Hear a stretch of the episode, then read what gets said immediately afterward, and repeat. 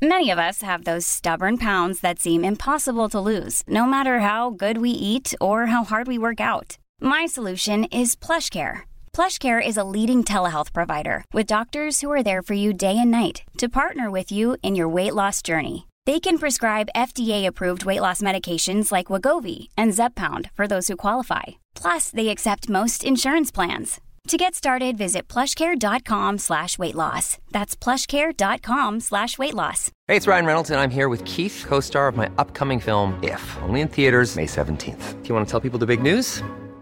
All right, I'll do. Sign up now and you'll get unlimited for $15 a month in six months of Paramount Plus Essential Plan on us. Mintmobile.com slash switch. Upfront payment of $45 equivalent to $15 per month. Unlimited over 40 gigabytes per month. Face lower speeds. Videos at 480p. Active Mint customers by 531.24 get six months of Paramount Plus Essential Plan. Auto renews after six months. Offer ends May 31st, 2024. Separate Paramount Plus registration required. Terms and conditions apply if rated PG.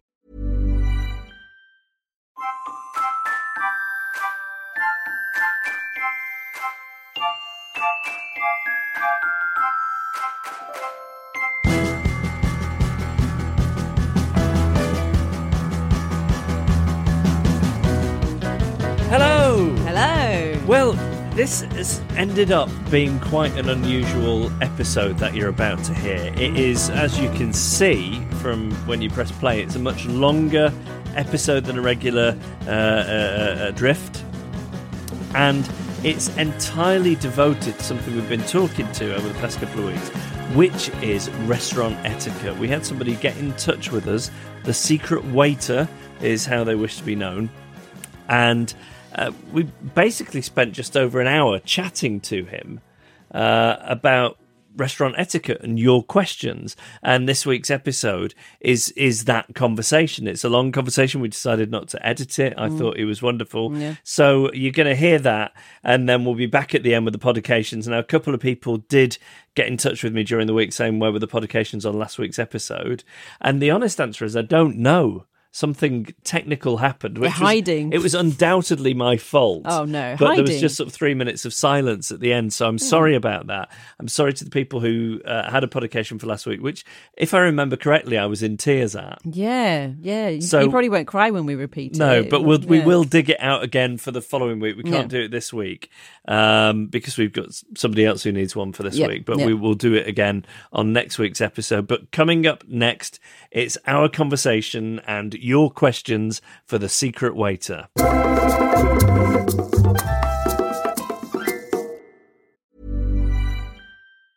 Hey, it's Ryan Reynolds, and I'm here with Keith, co-star of my upcoming film, If, only in theaters May 17th. Do you want to tell people the big news?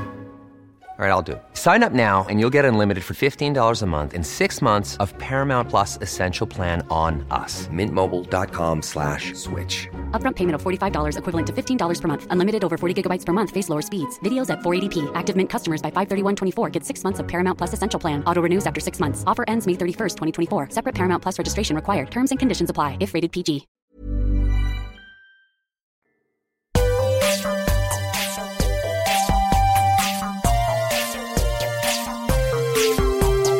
Well, I'm very excited about this. It is a special edition of Quandary Corner at the GLAP Clinic in Problematic. Annabelle, do you want to explain what's going on? So we have on the line a secret waiter, an anonymous waiter, who is going to answer all the questions and quandaries about what we should and shouldn't be doing in restaurants. And we've already got loads of questions. So should we Yeah, just? this Hello Secret Yeah. Waiter. Hello. Now, is is that your real accent, or are you putting on a voice to uh, avoid detection? No, there's uh, no voice modulator. This is my actual accent. But he would so, uh, say so that. He would say that. He would say Exactly. Hanky over the phone. Yes. Yeah. Uh, yeah. Do you have a handkerchief over the receiver of the phone? I do too. Um, so, so you wrote in saying that you listen to this podcast and you feel you can be of service to the drifters. Yeah, feel I saw there's kind of a, a few things have come up in the past where you know, kind of listening at home, I've just thought, oh, I, I know the answer to that, or if only they knew, or you know, I could kind of give a bit of insight there. And it, it kind of happens every so often. And eventually, I was just kind of on the train one day and listening, and thought, you know what, I'm just going to write in and offer my services, and if it can be of any help, then then why not? And and how long have you worked in the restaurant trade? So I started working in the restaurant industry when I was 17 because you could start at 17 back then. Um, and I've been doing it ever since, on and off, for, for lots of different restaurants, sort of high end restaurants and sort of middle of the road and, and low end as well. Um, and I'm still doing it now, and I'm kind of in my 30s. So good 10, 15 years worth of. Uh, of restaurant time. And I, love that you said low end. Have you ever been in a, a restaurant which has had like an F grade food hygiene rating? I have to say, I've never been anywhere that bad. Okay. Um, I've, I've been in a few very popular restaurants where you can kind of buy very cheap meals um, sort of, you know, get a, get a full meal and maybe something on the side from the salad cart, shall we say, for sort of five mm. pounds, six pounds. So I wouldn't say that the food quality there is low, but um, it's somewhere that you know, you kind of average person is, is coming in to, to spend their money. And, and something I something I worry about is using the phrase waiter or waitress. Is there, mm-hmm. is there a better phrase I could be using? Last week we were saying, should we be saying server? But yeah. I don't know. That that sounds like somebody who washes your feet or something. What's that, what's that is very true. Um, within the industry, we, we tend to say waiter, waitress, or server. Um, it's it's one of those. There isn't really a kind of politically correct way of, of going about it. I suppose server would be the most politically correct, but I don't know a waiter that, that hates being called a waiter or a waitress that hates being called a waitress. Um, and, we're, and, we're all quite happy. And you shouldn't you shouldn't shout garçon. No, Garçon's not the best. no, but nobody never, has ever shouted Garçon at you, though. They haven't. I've had people click their fingers at me before, oh, which is is never appropriate. Um, a few people have had a, a, couple of sharp looks from me before for that sort of thing, um, and I have I had people that are very keen to use my name. Um, that's something personally that I'm not overly happy about. Uh, a lot of restaurants will kind of introduce staff to the guest you know, the, your waiter such and such will mm. be over shortly. Um, you know, if you need anything, let them know. And they'll quite often just keep saying your name over and over. You know, Jeff, Jeff, can I get this, Jeff? Jeff so, so mind, Jeff, that's uncomfortable and overfamiliar, right?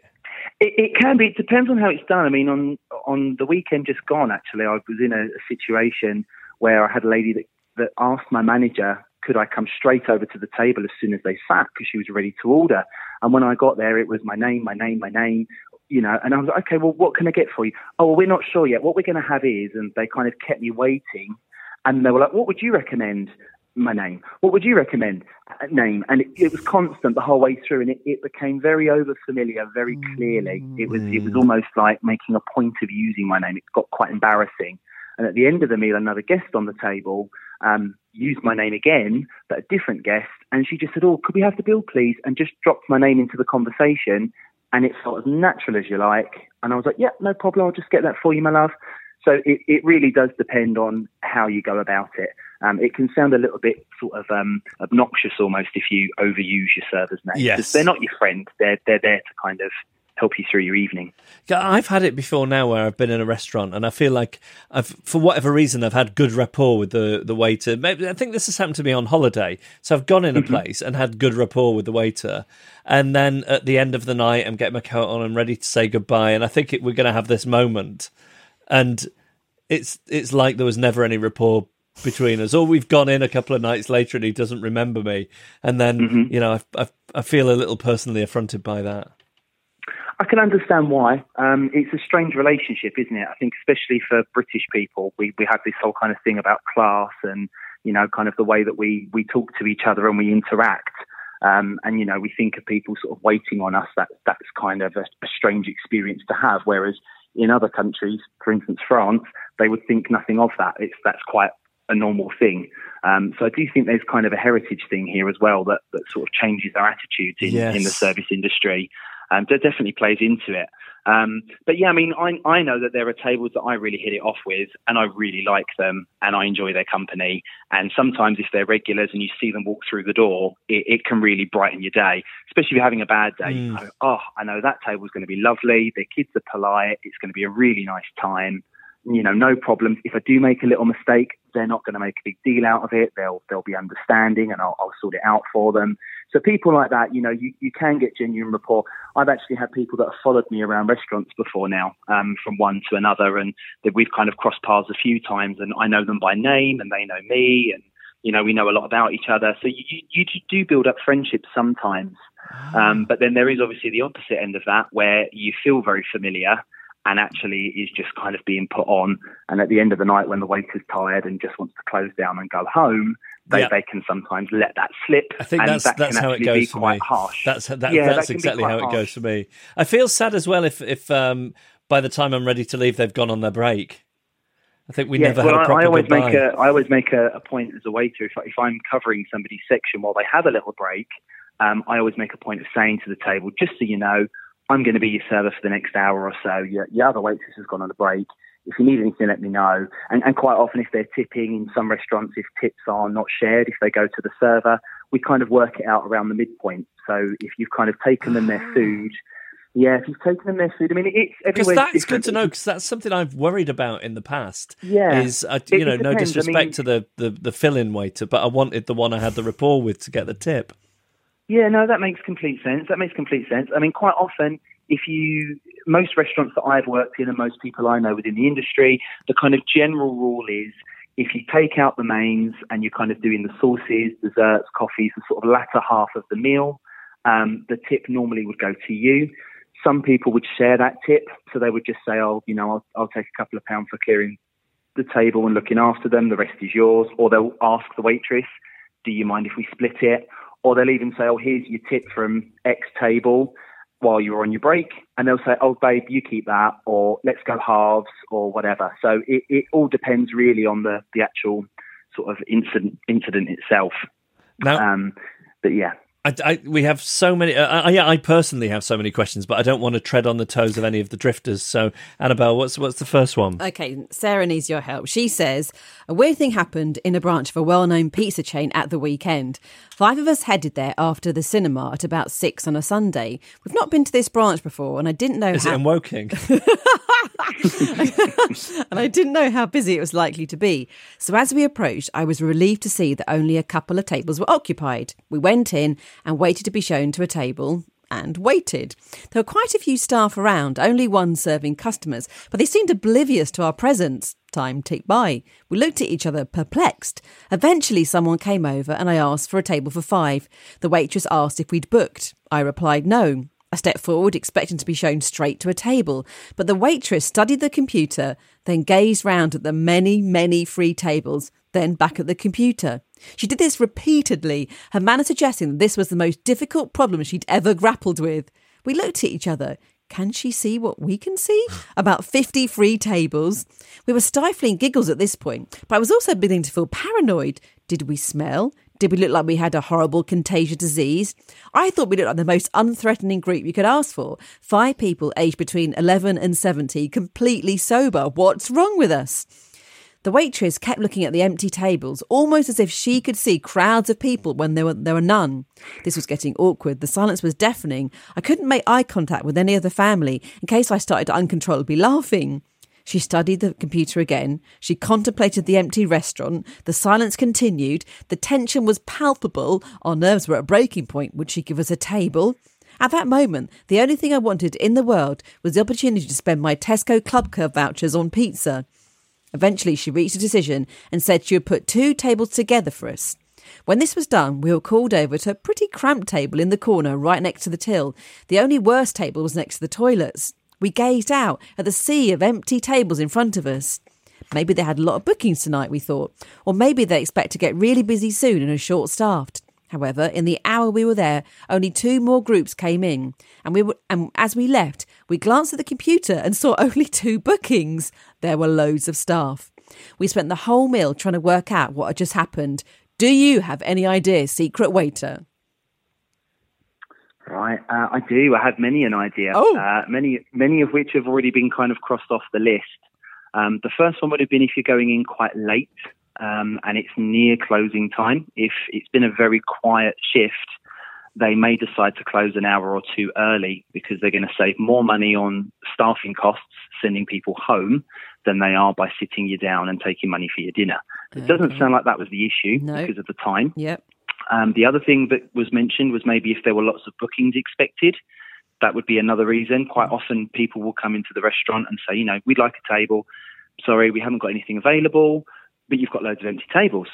Well, I'm afraid they're already taken or they're allocated or, you know, that, that sort of things. But again, doesn't sound like that was the issue. Could be um, my most likely ones to go to here would either be they were short staffed in the kitchen, so it could be that they weren't actually able to cater to too many people at once. And some restaurants will actually politely try and turn people away rather than have them dine and wait an hour or more for food, have a bad experience that they're then going to share with others. Right. So that could have been the case. Um, I'd be interested to know if the food took quite a while to come out as well, um, although that obviously wasn't mentioned.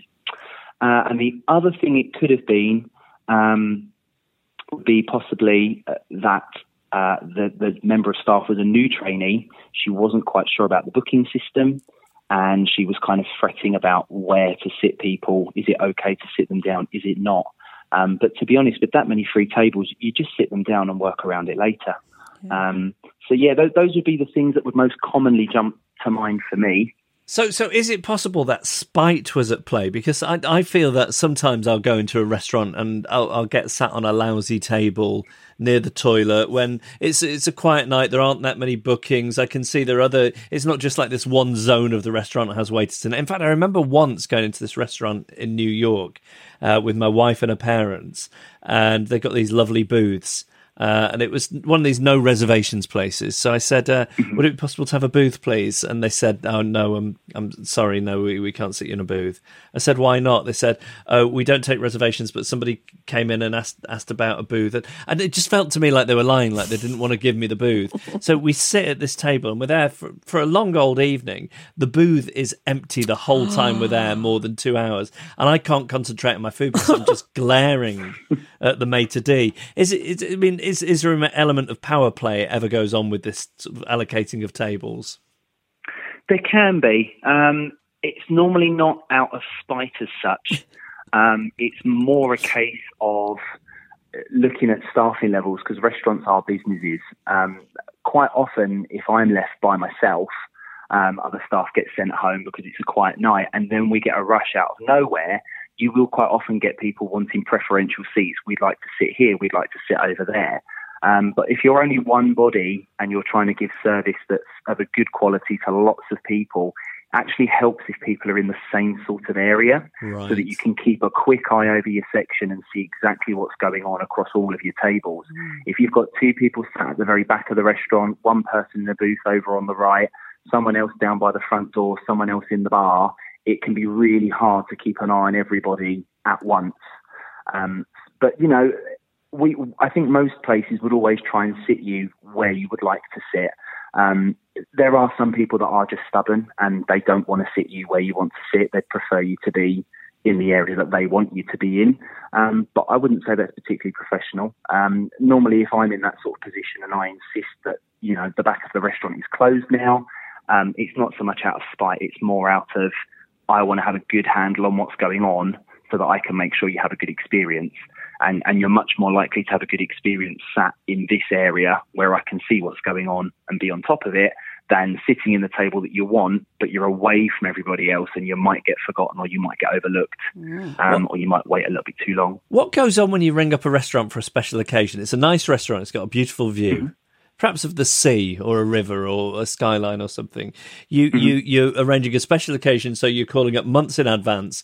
You say, "Do you have a table for two on this evening?" They say, "Yes." So, would it be possible to request a table next to the window with a view? And they say, "Oh, we can't get. We can write. We can put a note down, but we can't guarantee that." I think I'm ringing you three months in advance. Why can't you guarantee that? Why is that up to the maitre d on the day? Yeah, that's that. To be honest, is really just to cover yourself. Um, it really shouldn't be a problem, and most places wouldn't have a problem with with sitting you like that and allocating you the seats that you've asked for, especially if it's that far in advance.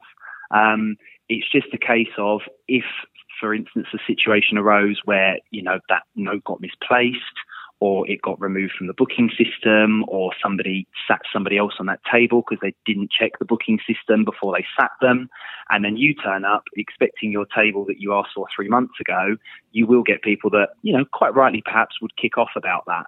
So at least if you said we'll do our very best to sit you there, but we can't guarantee it, you're kind of putting in a little bit of a cushion there to kind of sort of protect yourself and, and cover your back. And also, I suppose, like, what if Samantha Janus and her husband came in one night, and, you know, just and then they get the preferential treatment for being VIPs? Of course, that does happen. That does happen. Depending on how classy the restaurant is, there's, there's definitely a little bit of that at play. Is it the more classy the restaurant, the more of that at play? Um, possibly. It depends. It depends. Um, it really depends on the culture of the restaurant. Um, yeah, you you will get some places and some brands that are quite snooty, um, and you know the way they are perceived is everything about kind of how popular they are and how much business they do. Um, but most places, even you know, kind of high street chains, if if they've got nice views and things, wouldn't have much of a problem of, of kind of allocating you those seats. The, the restaurant I'm in at the moment has booth seating, which as servers we all find quite uncomfortable, but people love to sit in it. So quite often they will come in and say, we'd like that booth. And it might be two people and it's for a table of six. Mm. On a busy Saturday night, I can't sit two people on a table of six because I need to fit in as many people as I can. Yeah. Um, so yeah, you know, it, it is difficult, and it's one of those things. Everyone's got a preference. Um, you know, we everyone likes something different, and it's trying to weigh up the what the the guest wants with the giving them the best experience. And, and unbelievably, sometimes those two things actually don't go together, um, and it's quite hard walking that that tightrope sometimes. I was at, I used to go for Sunday lunch in this restaurant in quite a nice area of London. The woman who ran it was called Fiona, and I remember going in there one Sunday, and it was already half one, and it and and there was, it was completely empty. So me and my then girlfriend and my brother had the only table in the place. Mm-hmm. This gang of sort of hooray Henrys in red chinos, sort of made in Chelsea types come in, and as they walk in, they go, "Well, I don't think we'll have any difficulty getting a table in here." And she just looked at them and went, Sorry, lads, fully booked. so I'm quite admired her for that. I've definitely seen similar things happen. Yes, I have definitely seen similar things happen.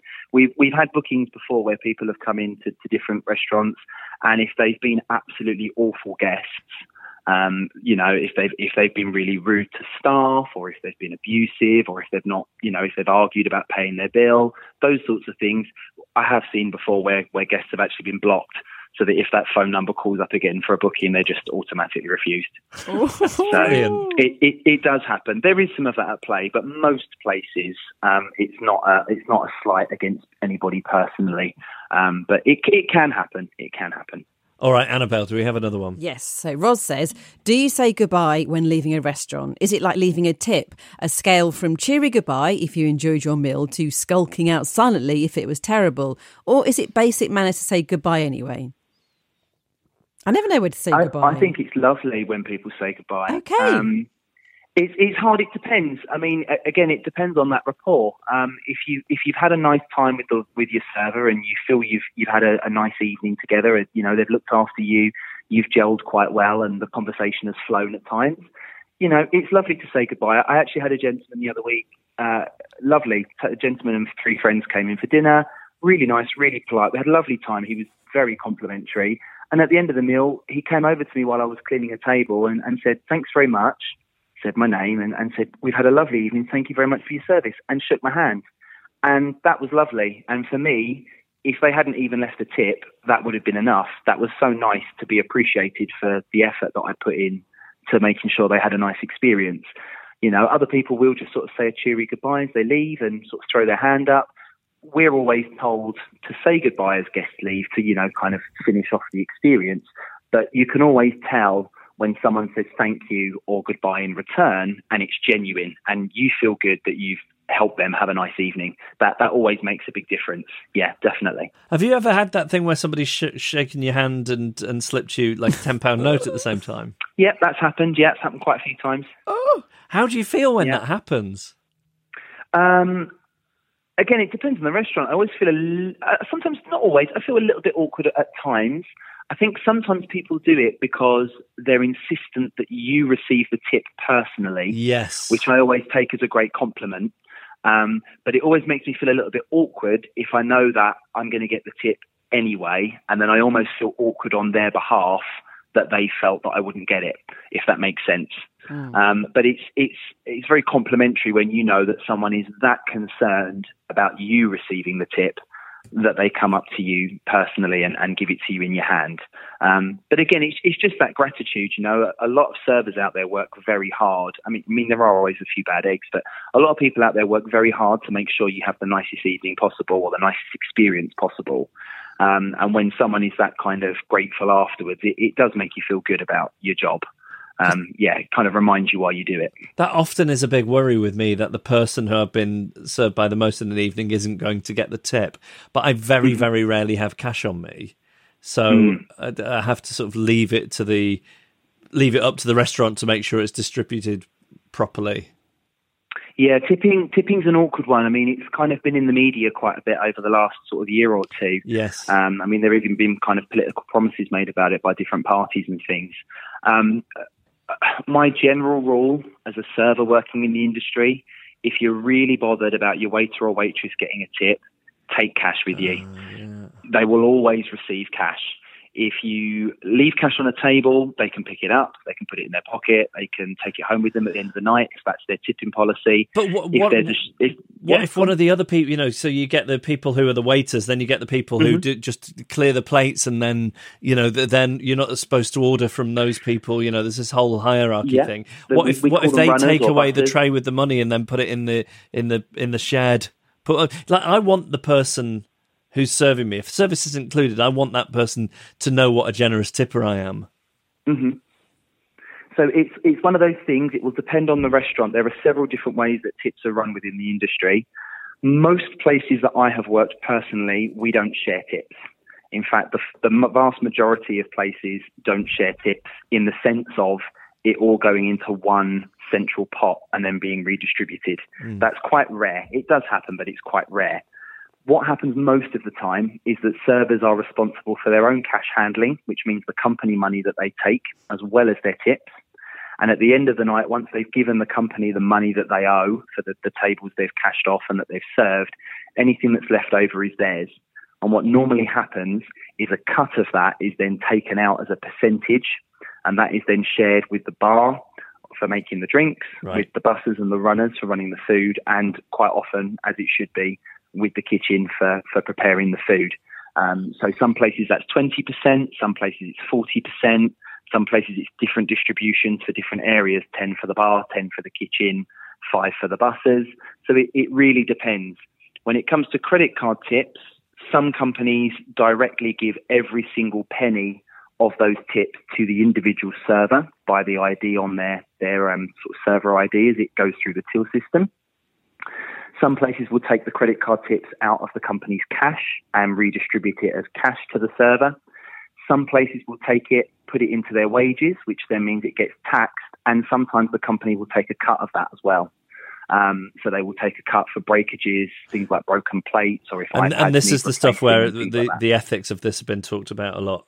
Sort of exactly, yeah. yeah yeah, that's this is where it's going to get very complicated, and and some restaurants have now changed their policy from what it used to be to saying, well, now our servers get all the money that that they're given, um, and that then means that people think, oh, everywhere I go, the server gets the credit card tip, and that quite often is is not the case. Um, it's it's a very kind of fraught situation at the moment. But as a as a rule of thumb, if you're somebody that really cares about your server getting the tip, if you take cash with you, whether it be a couple of quid, five pound note, a few tenners, whatever it is you're going out for, if you've got it in your pocket, they will get it, and it's up to them whether they then put it in the pot or whether it goes to them, etc. Here's here's something I worry about. If I mm-hmm. get the bill and it says service charge included, so say there's 12 12.5% included. So there's mm-hmm. the total that I pay. If let's just for argument's sake say it's a hundred pounds bill just to make the maths easy, so it comes to one hundred and twelve pounds fifty, right? So mm-hmm. I pay that on the credit card. If I then have some cash in my pocket and think oh, I'm going to leave an extra fiver for the waiter, I worry that the waiter thinks that I don't know the service was included, and then I've just left a really lousy tip of sort of less than five percent. Is is that me panicking and and read and thinking overthinking it? A little bit. Most servers, most servers would just be grateful um, to, to have the cash tip because, as I say, the, the cash is very much kind of under the server's control. So, you know, some companies, the same thing happens with credit card tips as happens with service charges. You won't see a service charge, or you'll see sort of 5 10% of it come back to you in your wages, and the rest goes to the company. Um, so it, it, all depends on the on the institution itself. Um, but if if you were to maybe be in that situation, what I would do from from experience would be, you know, oh, thanks very much for your service today. I know we've paid the service charge, but you've been great. Mm. Here's a little something for yourself. Yeah. Grab yourself a drink. Uh, Jerry's got a question about this. He says that my wife and I have an ongoing debate about restaurant cafe tipping etiquette regarding small mm-hmm. change. If I say if you're leaving a tip, then you can clear out some shrapnel by adding on whatever small change you want to get rid of. So, for example, if you're going to tip £5, then why not make it £5.16 or £5.23 or even £5 1p if you want? It's all just money in their shared tip pot. My wife says no, leaving any coin less than £1 is an insult and she won't let me do it. Would love to hear your opinions. So, I would say leaving any coin less than £1 is an insult if the total is going to be less than a pound. If it's going to be £5.21p, most servers would just be taking the £5.21p. They'll have seen £5 and think, wow, I've made £5 off that table. That was a nice tip. And the extra can just go in their float or go in their change or, or into the sort of shared tip pot. So I think it, it depends on the amount. I've, I've quite often had tables where they've kind of had a two, three hundred pound bill service, in my opinion, has been good. They've not complained, they've not moaned, they've not waited for anything. And then at the end of the night, they've left me the change from the £300, which is, you know, £1.20. And quite often I will make a point of taking that back to the table and saying, thanks very much, guys, there's your change. And if they say, oh, no, that's for you, keep it, I'll say, no, no, I insist. And I will leave it on the table. that's a nice way of dealing with that. Can, can... I, I always try to be polite, but to me, that would be an insulting tip. Um, if it's a £300 bill and someone leaves £5, it's nowhere near 10%, but you know what? Thanks very much. I appreciate that. Right. So, you know, everyone's budget is different. What everyone can afford is different. There, there is no server now that expects to make 10% on every table. We, we average between 6 and 7% depending on the, the kind of evening and the sort of area that you work in. Um, I'm, I'm sorry, yeah, my, leaving... my jaw has dropped at that. So Mm. I mean, I, I I would have thought ten percent was the bare minimum. Like I will, no, like no. if it's if it's left up to if it's not a service charge, if it's just a, a sort of tip, I will always tip closer to twenty percent. I mean, not I'm trying to get some credit from you here, but people tip less than ten percent. Oh yes, very often. It, it, depends. It really does depend. I mean, I've worked in restaurants where I've made 150, 200 pounds a night um, in tips alone um, just from kind of 10 tables all night, just turning them, turning them, turning them all the way through the night, you know. Um, and I've maybe taken two and a half, three thousand pounds for the company, and I've walked out with 200 pounds in my pocket, plus some maybe credit card tips. So, you know, you're getting near to the 10% there. Um, but for every table that will leave 10 or 15%, you will have one that will leave six or seven. Um, and, and, you know, again, it, it, does come down to the, the level at which you're serving. If you're in a very high end restaurant with people that have got a lot of money, they're not even going to consider it. 10%, as you say, is the bare minimum. 20% if they want to flash the cash. If you're in a kind of run of the mill sort of pizzeria on the street or a big company or a chain, people start to watch their pennies a little bit more, you know, especially since the, the kind of, um, sort of, de- not the depression, but the a few years ago crunch, when we all yeah. kind of hit hard times, the credit crunch, that's right people have watched their pennies more. And if they haven't really got the money to go out for dinner in the first place, and they're kind of scraping that 50, 60 pounds to, to kind of go out and treat themselves to dinner, you know, it might be a birthday meal that they, they wouldn't have gone out yeah. for, but they've been invited and they feel rude if they don't go. So, you know, we're going to go.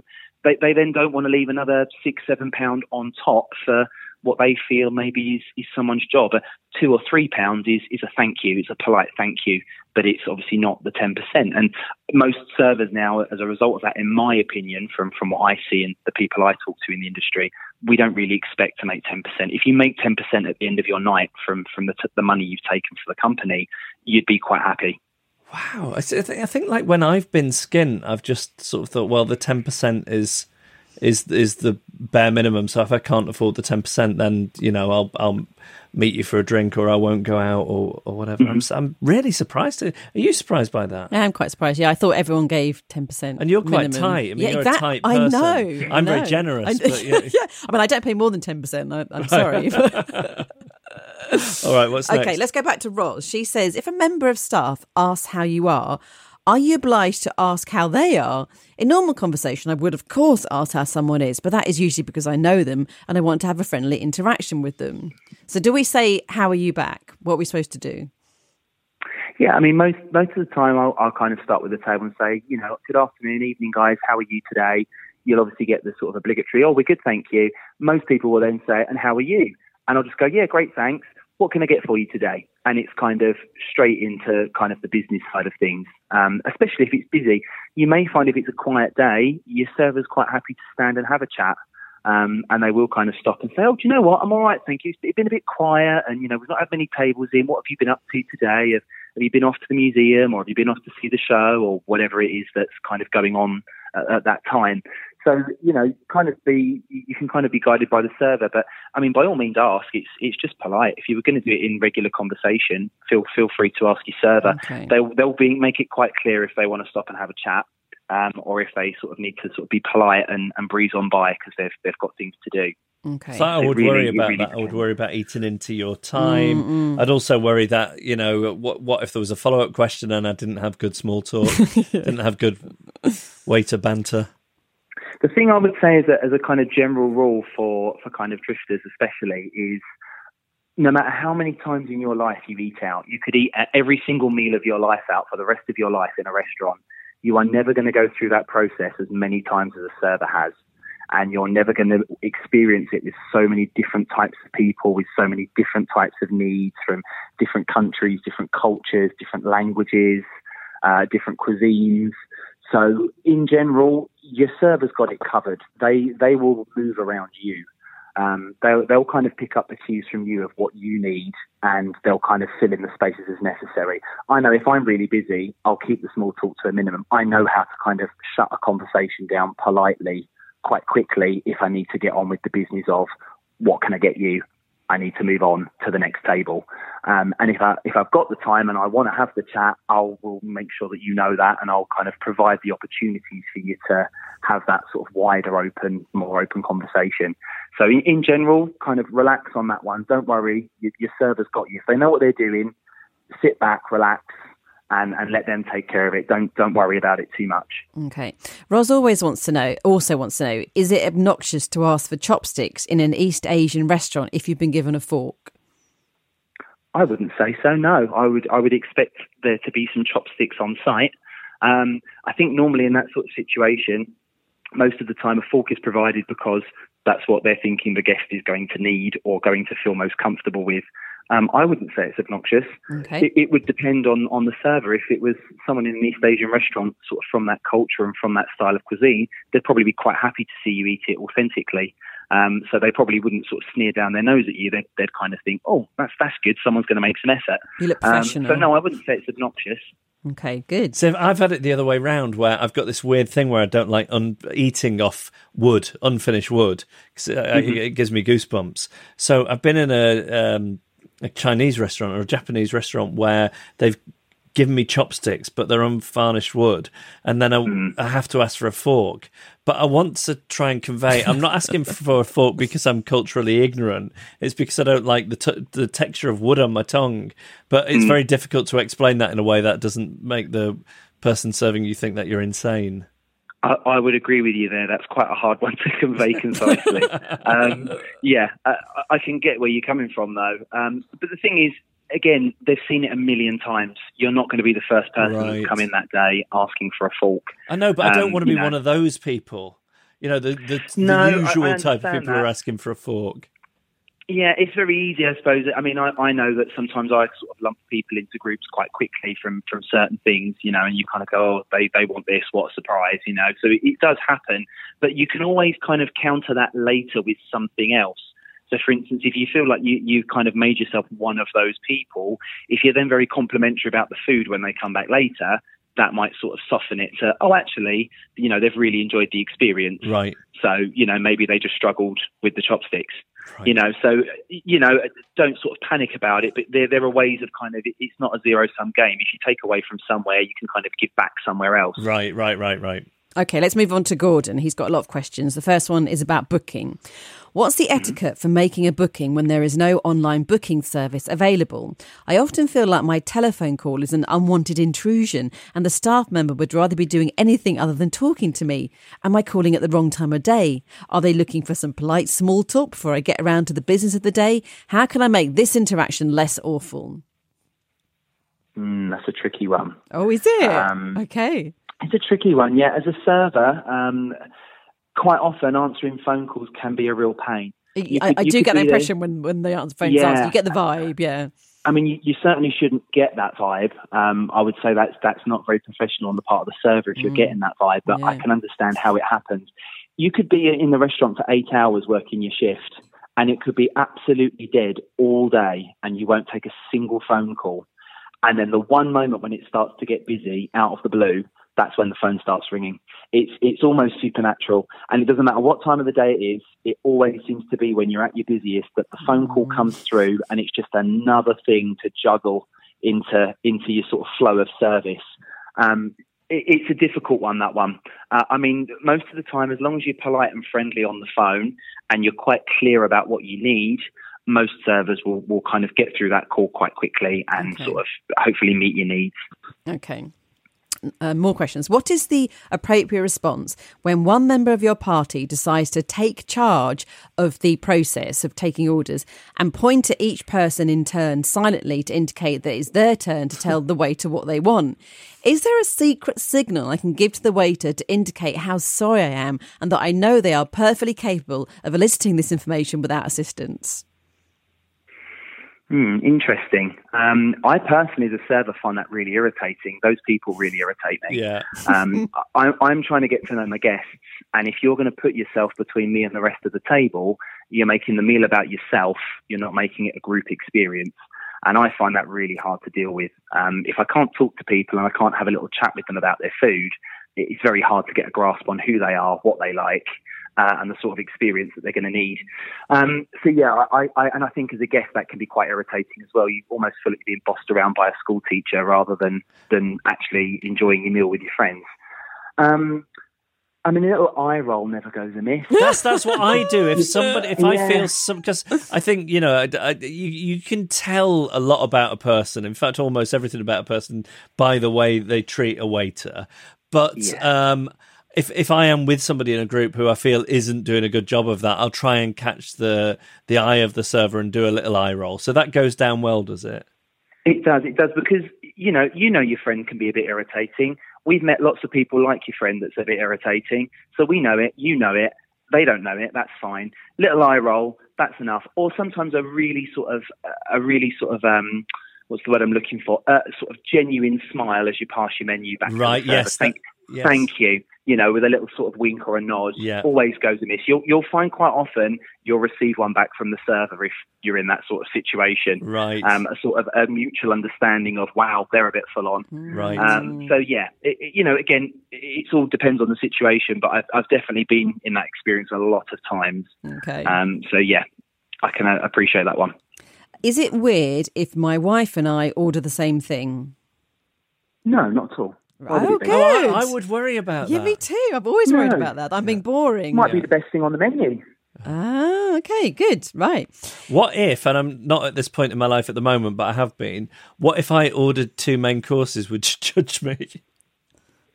Uh, that was the next question. no. Do waiters ever judge you for ordering too much food? Um, the restaurant I'm in at the moment, we get quite a lot of tourists. So language barrier can sometimes be a little bit of a problem. And I quite often get people coming in ordering three or four main meals for a table of two. Oh. And now it's happened so often, I'm aware of it and I kind of guess why it's happening. They want to try a little bit of everything because they're maybe only going to be there once. Right, right. And they want to experience a little bit of this and a little bit of that. So I kind of understand that now. But because of the language barrier, it can be quite awkward sometimes where you have to kind of go, you do understand that you're ordering four main meals for, for two people. And that's not so much a judgment, it's just uh, I'm checking I've got this right. But you've got to be careful that people don't feel like they're being food shamed. Exactly, because if, if these four meals come over and you only wanted one or two of them, you know, my boss is going to be annoyed at me for the food wastage.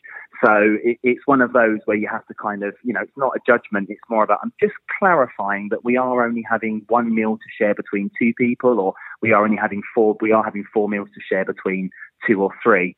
Um, but normally there's not judgment there. If anything, your server's quite happy if you're buying more food because uh, if they're kind of on a, a point system or they're trying to upsell or they're being told to upsell by their boss, if you've got two covers, that's two guests sitting at a table, and they're buying four meals, your spend per head goes way, way, way up.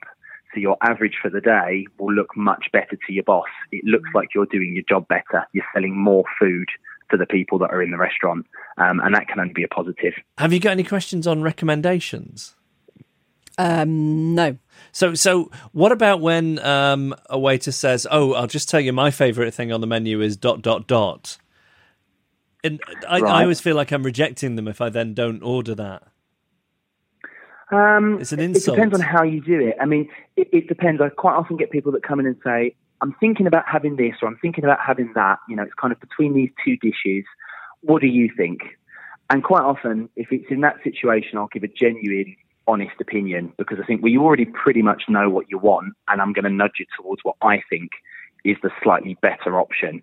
If they then turn around and say, "Oh, do you know what? No, I am just going to go with the other thing," uh, there is a little bit of, "Well, why did you ask me then?" You're obviously capable of making up your own mind. Right, right. right. Um, but if someone just says to me, I've got no idea what I want, what do you think? And I suggest something and they go, oh, I don't really like that. Then obviously, well, I didn't know that, so I'm not going to take that personally. You know, uh, quite often people will say, I'm going to have this. Is it any good? And I go, well, do you like spicy food? I don't know you. So if you like spicy food, then yes, it's going to be a great thing for you to eat. If you don't, then no. So, you know, the more of an idea you can give me as your server of, of what you like, the better I can guide you. And if you don't want to take that guidance, that's that's absolutely fine. That's your prerogative. You're the guest. Um, there's normally not a judgment in that situation, but if someone's very kind of insistent on, I need your feedback, and then they sort of flip flop the other way, you just kind of think, why did you ask me? And, and and what about if you're reading out the specials and I can hear that you're reading a lo- a load of meaty things? I'm sitting there as a vegetarian. Um, do do I just politely listen to them, or should I say, "Oh, just let you know, I'm veggie, so that I'm not wasting your time"?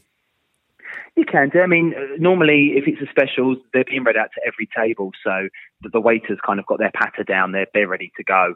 It, they're going to get through it quite quickly anyway, and they're they're ready to go. So you can just sit politely and listen. That's what and I you can tend to even add do. At, you can even add at the end. Oh, actually, I'm vegetarian, so I won't be going for that dish, but the other one sounds great. Or oh, thanks very much. Thanks for letting us know. Um, so you know, I think that's perfectly perfectly fine and polite. Okay. Um, but you know, if you if you did want to interject and say, to be honest, we've sort of looked at the specials and there's not really anything we want there, the waiter will be quite happy to kind of move on to the the next thing. Is it better to point at an unpronounceable item on the menu or to have a go and see what happens? Depends on how confident you're feeling. If you're feeling a little bit, if you're feeling a little bit sassy, always go for it because a waiter will get great enjoyment out of watching you say it wrong. Yeah. Um, and, they'll, and they'll normally and they'll normally have a little joke with you about it afterwards. So if you give it a real kind of a bit of gusto and really go for it and completely mess it up, no one is going to judge you. We're, we're all going to be happy that you gave it a go. Okay. Um, if you're really not sure though, and you're, you're feeling quite embarrassed about saying it, just point absolutely fine, or even start it off. Quite often you'll find that if you start off the dish, you know, so for instance, lasagna al forno, if you're worried about saying al forno, as soon as you say lasagna, your waiter will pop in and go, oh, the lasagna, great. Or the lasagna al forno. They'll finish the sentence for you. So as long as you give them a good indication of, of what the dish is, they'll probably uh, kind of finish it off for you. If, you. if you're not sure and you're worried, um, always just check is there anything else on the menu that looks the same, that sounds similar. And if the first few words definitely don't sound like any of the other dishes, then you're fine because they're going to know which one you mean just from the very first couple of uh, couple of sounds. Is it weird when people read out the whole description of the thing? My mum does this Yes, if I ever yes, go. She'll go, "Oh, can can I have the roast beef with the Yorkshire pudding and the mixed seasonal veg in a gravy sauce?" It's incredibly weird. it's incredibly weird. I, I don't understand. I know what the food is. I work here, and I'm glad that you know what you're eating. You've chosen it for that reason, but you don't need to tell me what's in the dish because I've had many a test on it. Oh. Okay, using the facilities, is there a best or worst time to go? Um, not really. Oh, go whenever you Uh, want. yeah, go whenever you want. Just hopefully uh, they're, they're being maintained well. Um, it, always seems to be when I'm at my very busiest and someone wants to pop to me while I'm in the middle of taking an order and say, just to let you know, there's no toilet roll in the ladies' loo. No worries, I'll get right on that. Um, so it, it always seems to be at that point when you're busiest. But- um, but if the toilets are well maintained, go whenever you want. But what about bringing the food out then? Are you using the, those things, what are they called, cloches, that go over the top of the plates to keep them warm? Like you've, I haven't I haven't used the cloche. So in general, most most restaurants, and again, every place is slightly different. Most places within the industry have set times for starters and mains coming out. So once you've ordered your food, if you know you need the loo, you've got a good 10 minute window there where you can get to the loo and get back before your starter's going to Yeah. arrive. Unless the restaurant's completely dead, in which case maybe eight minutes. So if you know you need the loo, my advice is either go before you order or order and then go before the starter arrives. That's that's Once that's the mine. starters arrive, Yeah. you're set. That's my technique. Always order, Yeah. then go to the loo. What about like this has happened to me a couple of times. Uh, when a restaurant doesn't feel like it's operating at, uh, its optimum level, when you can see your food on the pass. Mm. See, what I would say here is if you're the guest and you're not having a very good experience and waiting for the food too long is part of that experience, my personal advice would be to sit tight because then when that food arrives, it's not going to be up to par. And any server worth their salt is going to come over and do a three bite check. They're going to come over and say, How's your food, guys? Is it all okay? And that's your point to say, to be honest with you, no, it's not. It's really cold. And actually, I did spot it sitting up there for quite a while. Would it be possible to get it cooked fresh? I mean, You I know, wish I'd be able. I don't know that I'd be able to say takes that. quite a lot of confidence to do Yeah. that. I feel like if you see the food waiting and it comes to the table and it's not up to par, you've then got grounds to complain, 100%. And, and you should feel confident to say, to be honest, it's not quite as hot as I would have liked. And any good server will jump in there and say, Oh, I'm so sorry. Would you like me to warm it through? Would you like a fresh dish? Would you like me to change it for something else on the menu? Mm. Rather than sort of saying, Oh, excuse me, I think our food might be up there because it may be a case that genuinely they haven't been able to, to get there in time.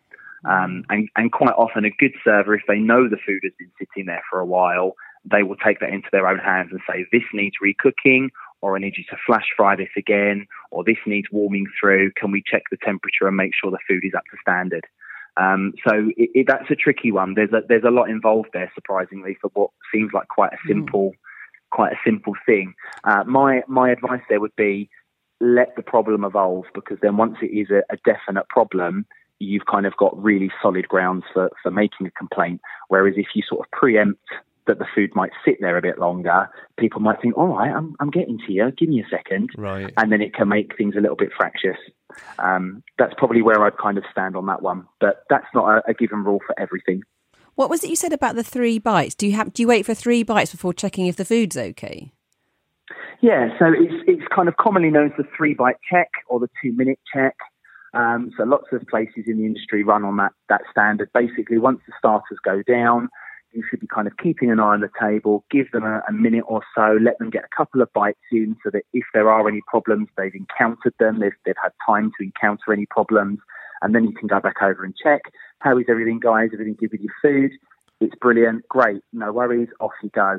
Same thing again for mains should really be the same thing again for dessert. But obviously, if you've had no problems with your starter, no problem with your main, and your guest seems to be quite content from their body language, most servers aren't going to check on your desserts. There, there's just no need. Chances are everything's going to be absolutely fine. And if it isn't, by that point, you know your server well enough to say, oh, excuse me, this isn't quite right. Because they've already been kind of taking care of you throughout the meal and, and showing concern for your experience.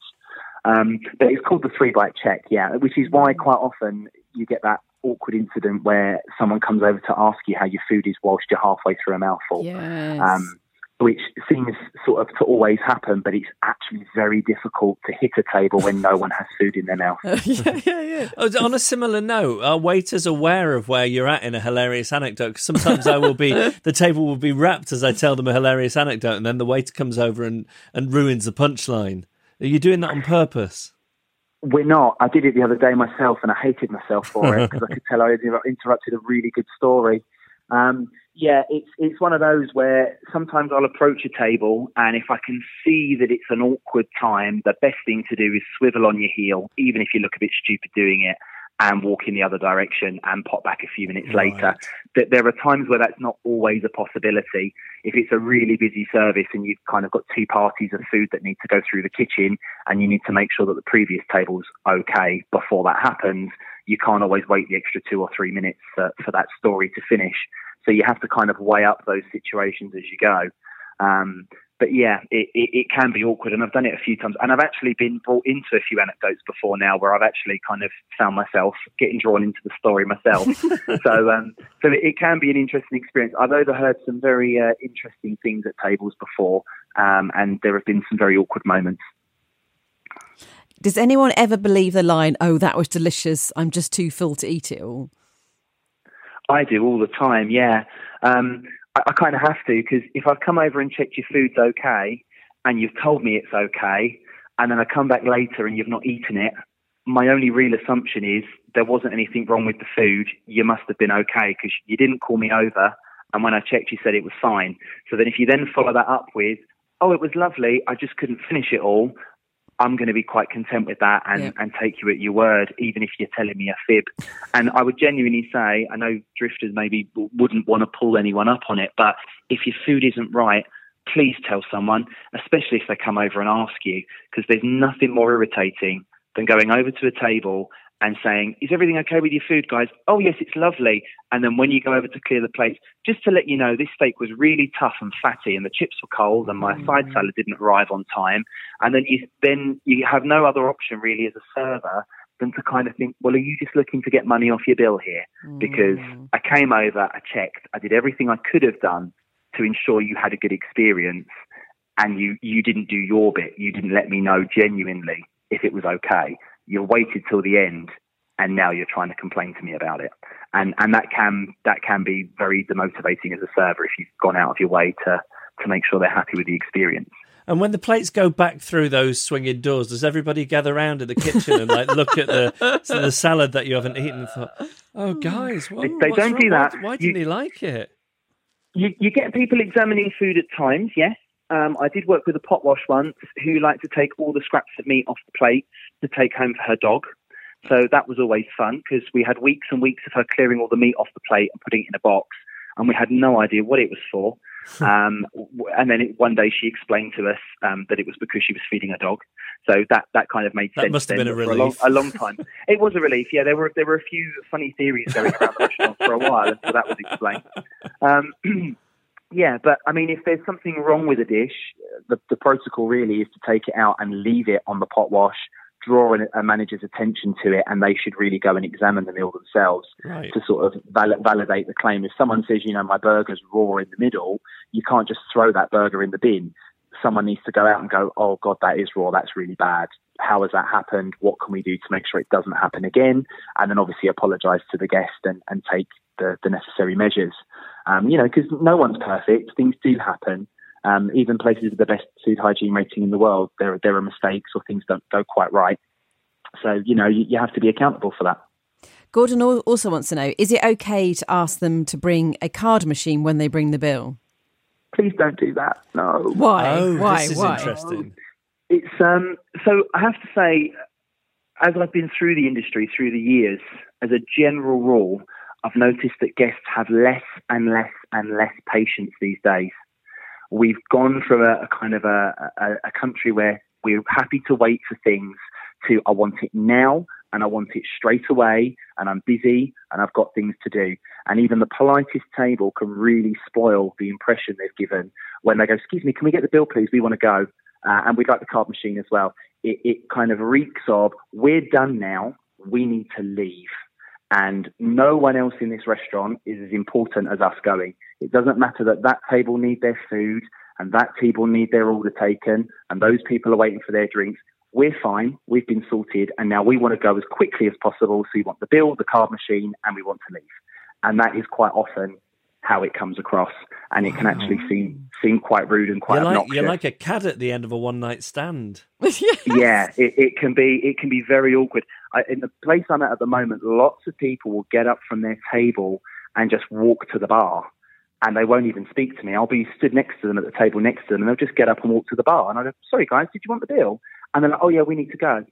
Okay, well, if you take a seat at the table, I'll be right over with you, and I'll bring the bill over for you. Oh, okay, and can we get the card machine as well? Yeah, no problem. I'll bring it over. And even on those incidents, I will bring the bills separately, and then I will go back to the station mm. to grab the card machine, and I will come back. The purpose being, you need to check your bill. If there's a problem with that bill, if I've made a mistake, if someone else's dinner has gone on there, or I've brought you the wrong bill, I've Seen it lots of times where people are in a rush to leave and they've paid a bill that's not theirs. They've paid for things they didn't have, and then they're coming back in a couple of hours later, fuming and complaining that they've been ripped off and X, Y, and Z. And it's because they just haven't taken the time to check the bill. Okay, okay. Right. So it's, it's about allowing that bit of space. You get your bill, you've got a minute or two to have a look at it. If you want to discuss paying a service charge, not paying a service charge, tipping, have you got change on you? All those little things, you can take care of all of that while I'm wandering off to grab you a card machine. And then I'm going to pop right back over as soon as I can. This is from Natalie in Wakefield. My husband always tells me off for tidying up the dirty plates at the end of the meal in a restaurant. I collect all the table's plates, scrape off any leftovers onto one plate, and stack them all neatly to make it easier for the waiting staff. I only do this if I'm just with my husband and would never do it when with friends or any other guests. I suppose I do it out of habit as I'm always the one to tidy away the plates at home, but I also think I do it to be polite and helpful. Does this annoy the waiting staff? Do they think I'm a neurotic control freak who is doing their job for them, or do they appreciate the help on a busy shift? Personally, I appreciate it if it's done well. if you've stacked nine plates on top of each other, um, that's going to be very, very heavy to lift. Oh. So it, it, depends on how you go about it. And obviously, I'm not going to direct everyone on the perfect way to clear a table. Um, most waiters are quite happy to do a couple of journeys with a few plates, but it is always seen as very considerate, and I would always appreciate the effort. What what normally goes through my head when I see someone do that, especially if it's a woman, I just think, "Mum, it's a mum oh. at home. She's used to scraping the plates, picking everything up after the kids, getting everything ready, taking it to the sink." And I, I kind of call that mum mentality. And I always kind of see that and think, oh, bless her, that's really kind of her to try and help me out. And sometimes it does make it more awkward, but quite often I'll, I'll just make a joke out of that. And quite often they'll say, oh, sorry, I stacked the plates. Is that okay? I go, well, a bit heavy, but no worries. I'll, I'll make two trips. Um, so it, it's not a problem. Um, it is appreciated, though. I, I don't know of anyone that would see somebody stacking the plates I think, oh, you've made my life a lot more difficult there. Um, it's always appreciated. On, on a little side note of mums, um, just to kind of go off on a slight tangent, if you've got children at the table, obviously they're going to make quite a lot of mess. Children do make quite a lot of mess. We're used to it, we expect it. But please don't leave your table like a bomb site. There's no excuse. Oh. Yeah. It's something that it irks a lot of waiters when you kind of go over and there's mess left everywhere. Because we always um, offer, and then the, the waiter mm. will usually say, "No, no, please, we're used to it. We, it, it's fine." You, but I think the important thing is to offer. Of course. I mean, if you've offered and the waiter said, oh, no, don't worry, we'll take care of that, take them at their word, of course. Um, but the kind of extreme end of that is where I've seen people leaving mess everywhere. Sort of, I, I had somebody the other week that actually changed their child in the changing, uh, the nappy changing facility, and then brought the dirty nappy back oh, to the table God. in a bag and left it on the table um, for me to clear. Um, and I've also had incidents where I've heard people uh, sort of leave leave the restaurant in an absolute mess, even to the point where children are sort of taking cutlery and napkins off of other tables and things. And then they've said, "Oh, it's okay about the mess. We've left a tip," and I find that really insulting. Right. Okay. Okay. So it's it's not it's not a tax you pay for clearing up after your children. Staying with the subject of children, Colin says, when I book a hmm. table at a restaurant for four people, two of which are my kids, is it then acceptable for me to order one meal for them to share, or do I have to order them one each and then end up eating two and a half meals myself? No, I, I think depending on the age of the child, one meal is perfectly acceptable. If you if you feel that that's going to be enough for your two children, you go ahead. You know, there's no point wasting money on food you're not going to eat. Okay. Okay. Uh, let's move on to Tony. Uh, might have covered this, but you, you definitely, when getting the attention of waiting staff, you definitely don't want clicking fingers. You definitely don't no, want garçon. But then, how, how do we do it? So, the nicest way is to just make eye contact. And any good server, and as I say, there are some out there that maybe aren't so good, but a good server is on top of their section. They know what every single table is doing they're constantly looking to see if the guest is trying to attract their attention and if there's anything they need. Sometimes just a bit of eye contact, a little nod of the head, just lifting the hand slightly off the table, not not even putting your hand up, just kind of lifting it as say, oh, "Excuse me." You know that that is all it needs, and any good server will see you. And if they can't get to you in that moment, most servers will just turn around and say, "Oh, sorry, give me two seconds, and I'll be right back to you." Um, you know, no need to click fingers. Um, no need to kind of shout out names. Uh, sometimes servers will tell you when they leave the table once they've taken your order. They'll actually say, "If you need anything, give me a wave. If you need anything, just shout for me." Um, so, so quite often, just go with whatever they've said. Um, but yeah, clicking fingers is a definite no-no. Okay. I've I've shot some very nasty looks at people before for clicking fingers. Okay, okay. I feel like I have, have like a force field around me where I just can't get eye contact. I'm that person. I'm raising my eyes. I would never Me click too. fingers or No. wave or anything like that. But I'm sort of Have you have you tried raising a hand? raising Oh, is that okay? hand. Great. Okay. Okay. Yeah. What about if I it- clap the like, hand? a like an excuse like an excuse me. So just sort of okay. just up towards sort of shoulder level. Yeah. a- So and one- especially if they're walking by because that movement will catch them out of the corner of their eye. They'll think what's going on over there. I should Yeah, jerk but around just a that little. sudden movement. And if you follow it up with the eye contact, if you're ready to make the eye contact and you lift your hand, they're going to look for the movement. And once they've looked in your direction, the eye contact there. Excuse me, could I just get? Good to know. Okay. Good to know. Now you've said that um, it's totally fine to send food back. That's not good enough. Mm. Are there any occasions at all in your long history where, out of spite, something has been done to the food before it comes back again? Certainly not. No. Never. Oh, so that's a complete myth. Never happens. Because no, certainly here's- not. here's I mean, what- I'm not going to say it doesn't happen. I've never seen it happen myself. I've heard some stories.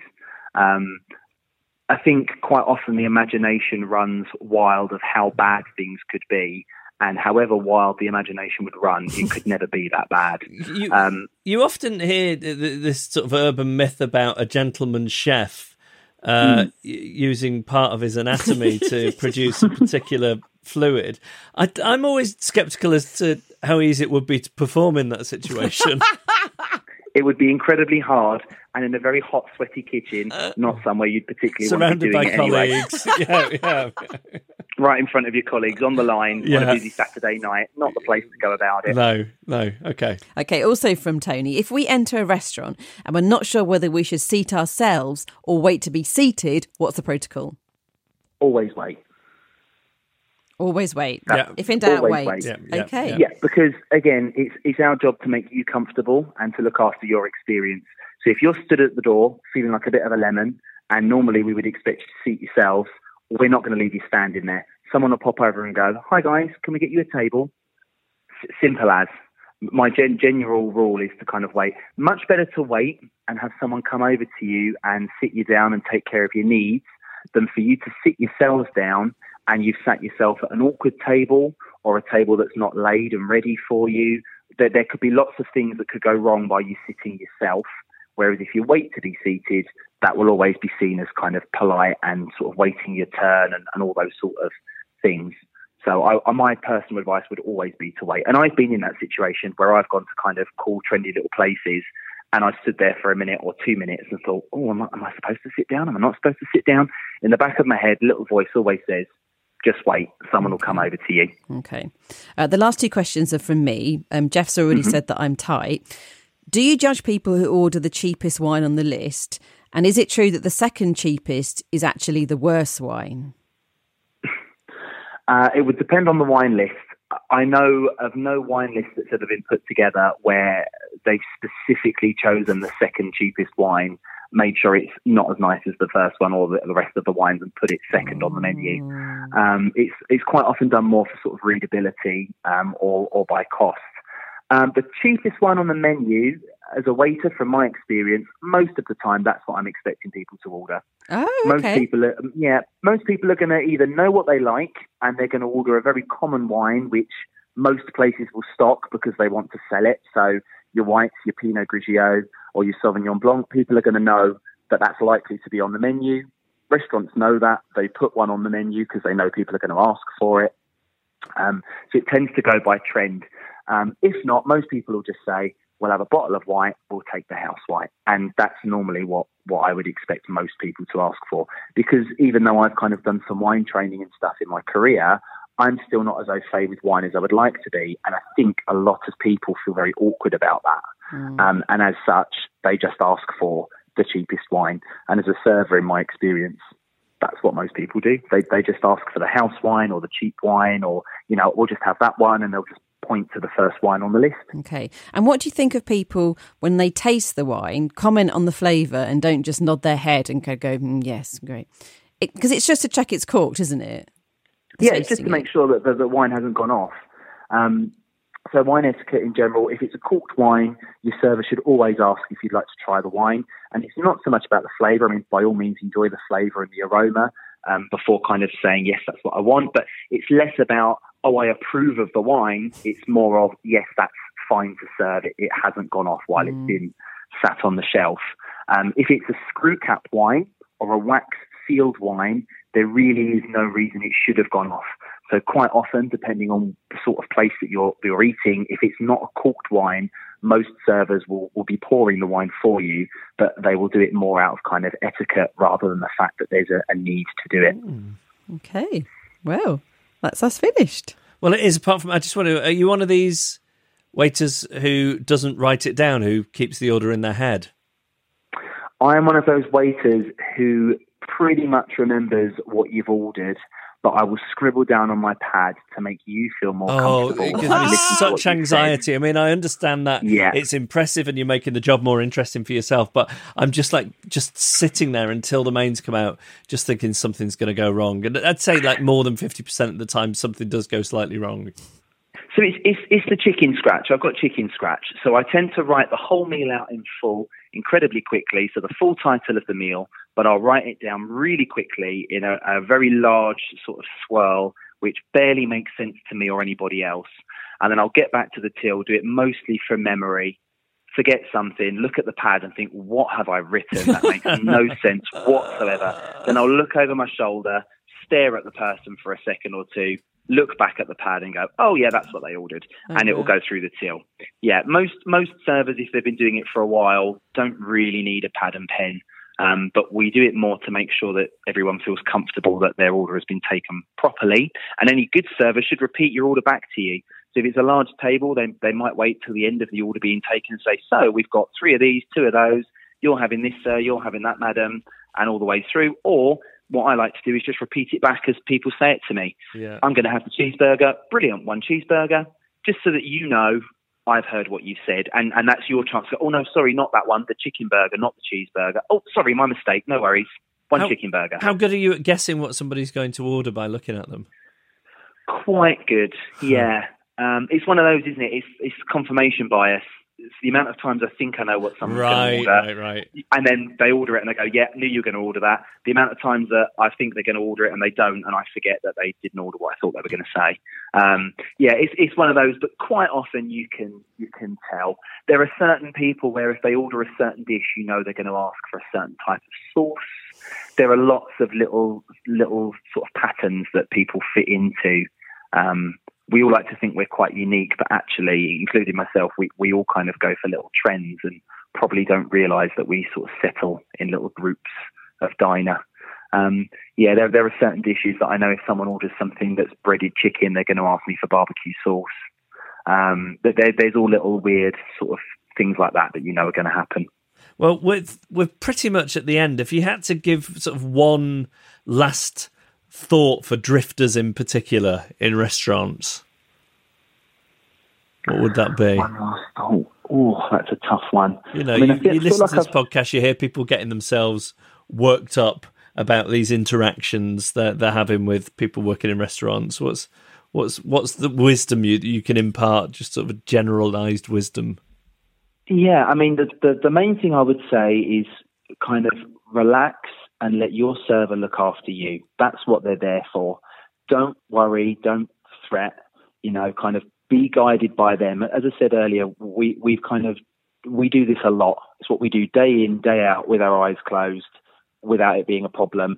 You know, if you're awkward in your conversation, we'll be able to make up for it because we've been making conversation all day, every day around this table. So if you feel a bit awkward, don't worry, it's going to brush us straight by and we're just going to carry on and, and get on with the job at hand. So, so kind of don't overthink it. You're out to enjoy yourself.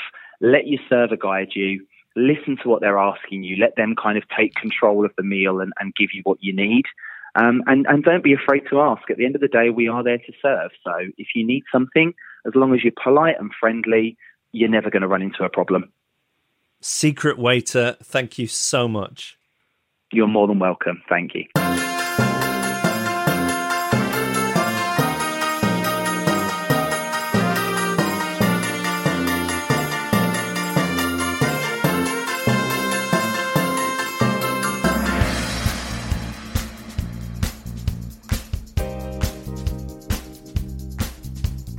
And that was our podcast. Thank you for listening, and thank you to the secret waiter. We hope you enjoyed that episode. Let us know what you thought, and also if there are uh, other professions where you would like somebody to come on and give you the inside track, then maybe that's something we could do, uh, you know, a couple of times a year. Hotel worker. Yeah, so yeah, hotel worker would be great. Oh. Yeah, so uh, any of these, do do feel free to suggest.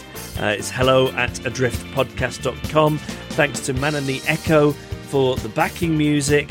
And um, I finished just by reiterating 6%. 6%.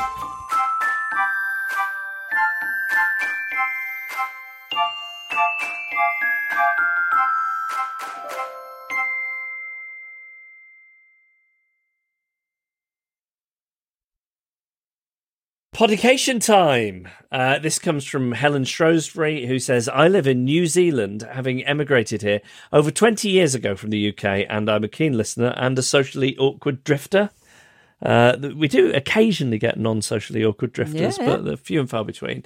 My husband, Stephen Prendergast, and I will be flying to that's a good name, isn't it? Prendergast. Isn't it? I yeah. love it. Um, I'll be flying to the UK in a few weeks' time, 6th of March. So I'm currently downloading early episodes of the podcast for the long flight. We're at the start of a lifetime dream, and I would love a podication on or around the 27th of February. So we're a day early, right? On or around, yeah. They're, thereabouts. I mean, we can't adjust the date of the podcast. no, yeah. no, sorry. As this is Steve's birthday, a birthday that coincidentally he shared with my late mother, a wonderful woman whom Steve has uh, who Steve never met, as I had only just met him when my mum passed away two and a half years ago.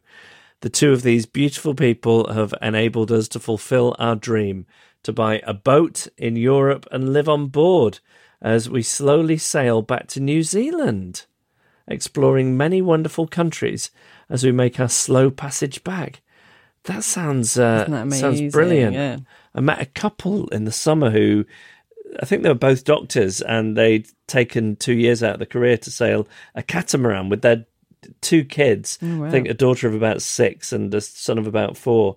You know, across the Atlantic, and we were in um, in a, in a place in uh, in New York in Long Island, and they were there, and then they were off to the Caribbean next. But they, they've been all over. it just seemed idyllic. Wow. So exciting that you're doing, doing this. that? Yeah, I mean, I wouldn't be good at like all the pulling the ropes. No, and me stuff, neither. That's but, what I was worrying yeah. about. Uh, Steve and I were married on the 18th of January on a remote hillside uh, overlooking Akaroa Harbour and the South Island on a friend's property with a good friend conducting the ceremony. That sounds wonderful. It was a truly special day, not only because I married a man I love with all my heart who makes me laugh and loves me unconditionally, but because it was in front of a close of close family and friends, many of whom we will not see again for several years as we start our adventures on your side of the world. What a thing! I'm a bit overwhelmed. I don't know I'm easily overwhelmed, but a bit overwhelmed by this story. Look at the photo. Look, there's a photo for you to look at. Oh, let's see. I know, it looks amazing. Oh wow! This is a photo of the wedding, and I mean, it sounds every bit as idyllic as they describe it. You know, sometimes when you read things like this, you think, "Yeah, but I bet it wasn't as nice as you make it out." And then you look at this photo, and it looks even more spectacular, and they look so joyful. Wow. Um, I want Steve to know that together we will conquer the fears and dramas that lay ahead of us. I'm looking forward to living in the moment and watching the numerous sunrises and sunsets together as we explore the many new lands that we will be blown to along our journey and continue to be entertained by a drift as we ourselves drift through the oceans. Thank you. And yeah, she says I attach a, a photo of the ceremony which sums up the happiness of our wedding day. It really does. It's just a, a fantastic photo. You both look just you're in your element. Well, there we go. Um, this is uh, this is quite the thing you're embarking on. A big adventure. I'm guessing seasick. These don't seem like people will be getting seasick, do they? You can get those bands, can't you? That was what I was like going to suggest. Yeah, bands, yeah, get a band. But I've had a wonderful time. I mean, can can you let us know how it goes? Can you get- in touch via Portishead Radio? Could you send out something by a Morse code? I don't know, but I mean, updates would be um, great. I mean, just a couple a year, Mm, yeah, that'd be lovely. some more photos. Yeah, oh, yes, please. Congratulations. Um, yeah, um, happy birthday to Steve, and uh, you know, great memories of your mum. And I just think you're you're in for this. This is the stuff of a lifetime, isn't it? What a great thing to be doing. Uh, so there we go. Latest edition of the podcast from uh, dedicated to Helen Shrewsbury. Um, sorry, I'm so distracted by the story. I'm getting all my words jumbled up, uh, and I was up at three forty-five this know, morning.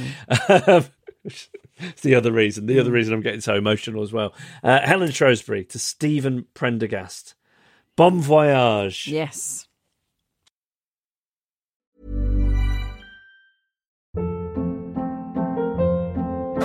Hold up. What was that? Boring. No flavor. That was as bad as those leftovers you ate all week. Keke Palmer here, and it's time to say hello to something fresh and guilt-free. Hello Fresh. Jazz up dinner with pecan-crusted chicken or garlic butter shrimp scampi. Now that's music to my mouth. Hello Fresh. Let's get this dinner party started. Discover all the delicious possibilities at hellofresh.com.